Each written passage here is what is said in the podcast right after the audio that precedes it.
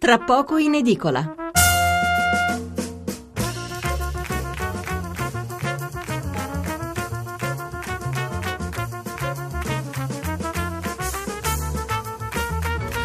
Buonasera da Stefano Mensurati e benvenuti all'ascolto di Tra poco in edicola, la rassegna stampa notturna di Radio uno. Ottocento zero cinque zero cinque settantotto il numero verde per intervenire in diretta, tre tre cinque sei nove nove due nove quattro nove il numero per gli sms e WhatsApp. I giornali di sabato ventiquattro gennaio scelgono in molti casi un'apertura mista, composita tra politica, economia ed esteri.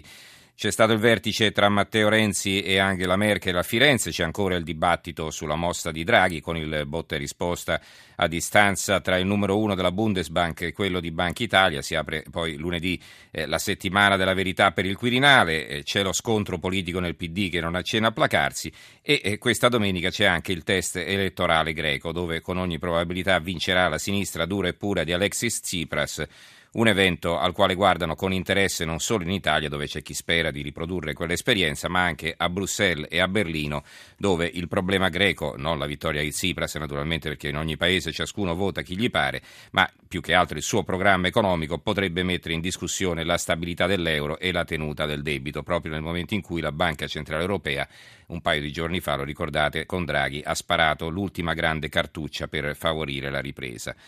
Allora, come vedete, un unico grande argomento che molti giornali mettono assieme nei titoli e nei commenti, titoli e commenti che quindi leggeremo un po' alla volta nella prima mezz'ora, nella quale con i nostri ospiti parleremo soprattutto del rapporto fra Italia e Germania, parleremo della Grecia ovviamente, di quanto il voto a Tsipras sia di carattere ideologico o magari ancora un modo per dire basta alle politiche europee, così come hanno detto basta altri partiti di successo in Europa, ma di ispirazione completamente diversa, eh, dal Front National di Marine Le Pen al Movimento cinque Stelle di Beppe Grillo. Dopo il G R dell'Una sarà con noi il professor Silvio Garattini, direttore dell'Istituto Mario Negri di Milano, col quale commenteremo la svolta sul caso Stamina. Eh, gli avvocati di Vannoni hanno chiesto di patteggiare una condanna a un anno e dieci mesi in cambio del ritiro di un ricorso contro il Ministero della Salute e della cessazione contemporanea delle loro attività in Italia. Quindi in sostanza un riconoscimento di colpevolezza da parte di un soggetto che si era presentato come capace di curare malattie gravissime e che è stato accusato, lo ricordiamo, assieme ad altri di associazione a delinquere finalizzata alla truffa aggravata e alla somministrazione di farmaci pericolosi. Adesso è chiaro che quando si è disperati si prova di tutto, ma purtroppo l'imbroglio è sempre dietro l'angolo e a nulla valgono le raccomandazioni della scienza ufficiale, come già successo tante altre volte in passato. E non basta, perché la sfiducia nella medicina ufficiale spinge in molti a provare cure alternative non necessariamente nocive, ma che comunque si pagano perché nessuno ti regala niente, ma che oltre a essere inefficaci poi ritardano l'utilizzo delle medicine invece che funzionano. Allora, veniamo ai titoli, eh, partendo naturalmente dalla, eh, dall'incontro, da, dalla B C E e quindi da Renzi, dall'incontro tra Renzi e la Merkel. È neutro il titolo del Sole ventiquattro Ore, Draghi convince i mercati, tassi ai minimi, euro a uno virgola dodici, attacco di Weidmann a Italia e Francia, ora rischiamo di frenare sulle riforme. Il governatore Visco, il quantitative easing non riduce gli impegni, è efficace per tempi e importi. Eh, ci sono due eh, articoli di approfondimento, uno firmato da Guido Gentili, lo scudo della B C E non è un liberi tutti. Scrive Gentili, l'Italia per rendere un buon servizio alla nuova politica monetaria della B C E firmata da Draghi e insieme per cogliere tutte le occasioni che questa può prospettare in termini di crescita deve innanzitutto evitare un rischio, quello di sentirsi ormai al riparo da ogni guaio e comunque protetta da un formidabile scudo garantito dalla B C E e dalle singole banche centrali nazionali. Si capisce l'entusiasmo per una mossa innovativa e di grande impatto nei numeri che si richiama alla Federal Reserve degli Stati Uniti, dove è in atto una ripresa forte al contrario che in Europa, ma il quantitative easing europeo resta un'altra cosa, l'euro non è un'unione di bilancio e la stessa ripartizione dei rischi per il solo venti per cento in capo alla B C E e per l'ottanta per cento a carico delle banche centrali nazionali mette anche in evidenza le diverse situazioni all'interno dell'eurozona dal lato del debito sovrano.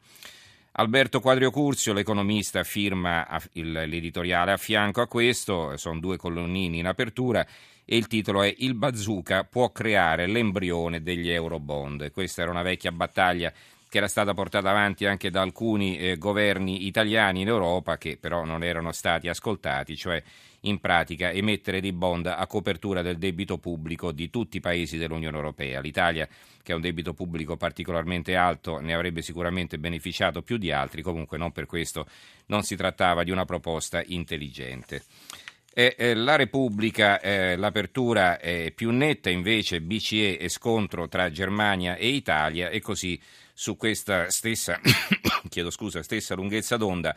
eh, si esercitano anche altri quotidiani. Eh, il Secolo diciannove, scontro Italia-Bundesbank, l'ira tedesca per il piano B C E, Renzi a Merkel, riforme col turbo, siete a rischio, avvent- avverte la Banca Centrale di Berlino, ma Draghi galvanizza le borse. Il Gazzettino di Venezia, svolta B C E, l'ira della Germania, Merkel a Renzi con il Jobs Act più investimenti, Grecia alle elezioni, Tsipras avverte non rispetteremo l'austerity, e il capo della Bundesbank attacca Italia e Francia, pericoloso non proseguire sulle riforme. C'è un commento poi sulla eh, Grecia che leggeremo più tardi, intanto vi leggo altri titoli sempre relativi al, al provvedimento della Banca Centrale Europea e quindi al dibattito che si è aperto a seguito di questo e eh, naturalmente all'incontro tra Renzi e la Merkel. Il quotidiano nazionale Il Giorno, La Nazione e il resto del Carlino, l'ira tedesca su Draghi, i falchi di Berlino attaccano le misure B C E, la Merkel a Firenze, investiamo in Italia, Renzi promette riforme col turbo, Patuelli, che è il, il presidente dell'A B I, l'Associazione Bancaria Italiana, commenta così, ripresa ora o mai più. C'è poi eh, un corsivo del, del professore del professor Filippo Daverio, eh, che è un eh, esperto di arte, La carta del David, e scrive Daverio: è bravo Renzi, bravo perché anche lui ha l'istinto della comunicazione come Berlusconi, Berlusconi portava Putin nella sua villa in Sardegna e a Putin la cosa non dispiaceva, Renzi porta la Merkel nella sua Firenze e alla Merkel la cosa è piaciuta assai. Eh, la Gazzetta del Mezzogiorno, cura Draghi, euforia Renzi, il premier davanti alla Merkel, ora metto il turbo alle riforme, mai scontro tra Banca Italia e tedeschi sugli impegni di Roma. E a proposito, insomma, della tecnica eh, di incantare la Merkel, della quale aveva già parlato Daverio sul quotidiano nazionale, eh, sentite cosa scrive eh, Michele Partipilo sulla Gazzetta del Mezzogiorno, il titolo è «Se la politica si fa anche con la grande bellezza». Il premier Renzi era raggiante mentre accompagnava la cancelliera Merkel tra le meraviglie di Firenze e i capolavori dei suoi musei. Da fiorentina autentica ha usato l'antica tattica dei medici, stupire gli ospiti per porli in un impalpabile stato di soggezione. E così è stato. Dopo quella ubriacatura degli occhi di fronte a capolavori assoluti come il Davide di Michelangelo, la Venere del Botticelli, la Merkel, donna intelligente e colta, assai lontana dallo stereotipo creato dai media italiani, non poteva certo restare insensibile. E così ha lodato le riforme renziane, non si è capito bene quali, visto che se si esclude il controverso Jobs Act sono tutte da venire, e ha detto che ora gli imprenditori tedeschi sono pronti a investire in Italia. Renzi non si è risparmiato, ha lavorato molto per rendere l'incontro informale come tra vecchi amici, ha ripetutamente chiamato la cancelliera per nome, Angela di qua, Angela di là, compiacendosi di quella familiarità esibita davanti a cronisti e telecamere. Quindi poi eh, l'articolo prosegue all'interno, però quello che eh, sembra voler dire Partipilo, che eh, c'è molta, eh, molta vernice, ma poi sotto c'è ben poco, poca sostanza. L'Avvenire è un titolo eh, misto, come dicevamo all'inizio, asse Renzi-Merkel sulla prima riga, ma Atene spaventa è la seconda riga. Dopo le mosse della B C E, tensione a livello di banchieri centrali tra Italia e Germania, mentre Tsipras minaccia non rispetterò l'austerità. Sulle riforme il premier convince Berlino, ora il turbo. Ci sono poi dei giornali che eh, titolano invece su cosa succederà in concreto dopo eh, le mosse di Draghi. Mille miliardi da Draghi e tutto oro quel che luccica, come approfittarne, come non perderci. Quindi un consiglio agli investitori che arriva dall'apertura di Milano Finanza. E la stessa scelta la effettua Libero, euro giù, borse su, ecco quali sono le azioni da comprare dopo il bazooka di Draghi.